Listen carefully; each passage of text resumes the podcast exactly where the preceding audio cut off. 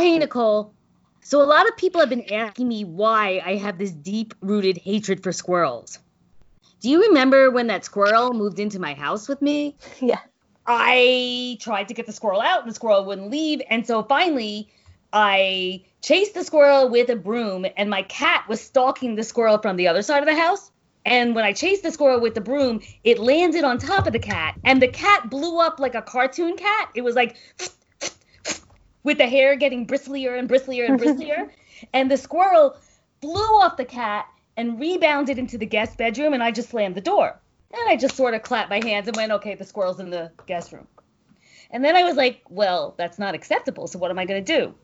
So I tiptoed into the guest room, and I opened up all the windows and got rid of the screens and left the guest room wide open, and I threw in my cat that was the hunter.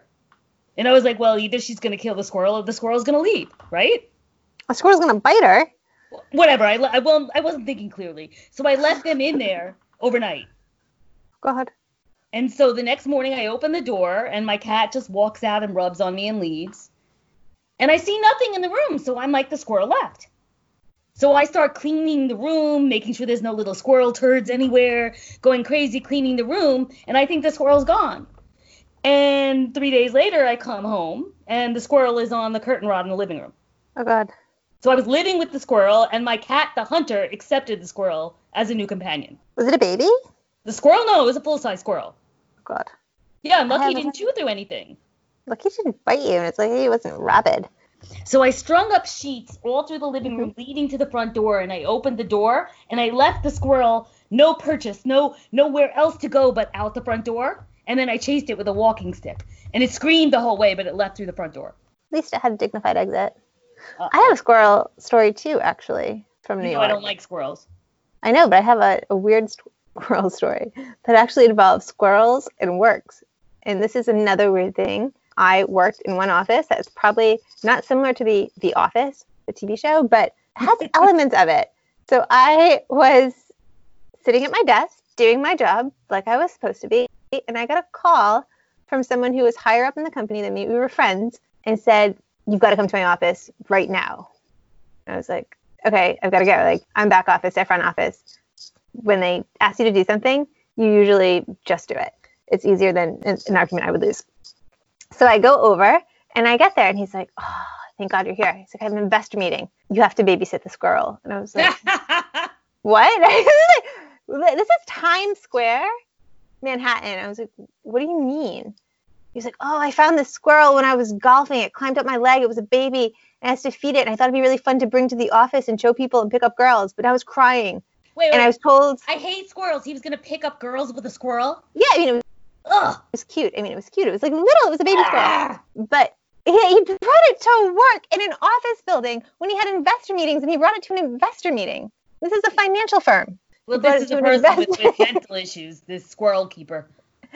So this is... like a financial institution in the middle of Manhattan, and he had investor meetings, and he brought the squirrel into work, which you're not supposed to bring the squirrel into a commercial building in New York anyway. So I'm sitting there. I spent an hour trying to figure out how to feed this baby squirrel and not make it cry, because it's like under the desk. So I'm sitting like crouched under the desk trying to feed a baby squirrel. As I think one of the partners walked by and just kind of looked in. I was like, "I'm feeding the squirrel," who was named after one of the partners. So he just looked at me like, "What?" And I'm like, no, I'm feeding this one, not like feeding the guy. I'm feeding the squirrel.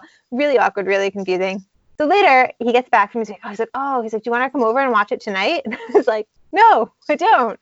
He's like, "I got this really cool guy who comes and watches the squirrel, and he's going to take it when the squirrel's bigger and not as cute anymore and basically not good for picking up girls." Like, okay, so who's this guy? So he told me. And I'm Googling it because I love to Google people. And he'd spent time in jail for murdering people on the subway. And I was like, "You let him into your apartment?" He's like, "Yeah, do you want to come over and meet him?" I was like, "No." How did he find him? Google squirrel expert in New York City. Oh, so you're saying your friend Googled squirrel expert and found this guy who was a convicted murderer and decided to hire him? Yeah, give him keys to his apartment. And then he's telling me the story, so I'm also Googling the guy. And then I was like, "No, I'm not going to come watch your squirrel." But that was one of my weird animal moments in New York. That was probably one of the weirdest animal moments I ever had in New York.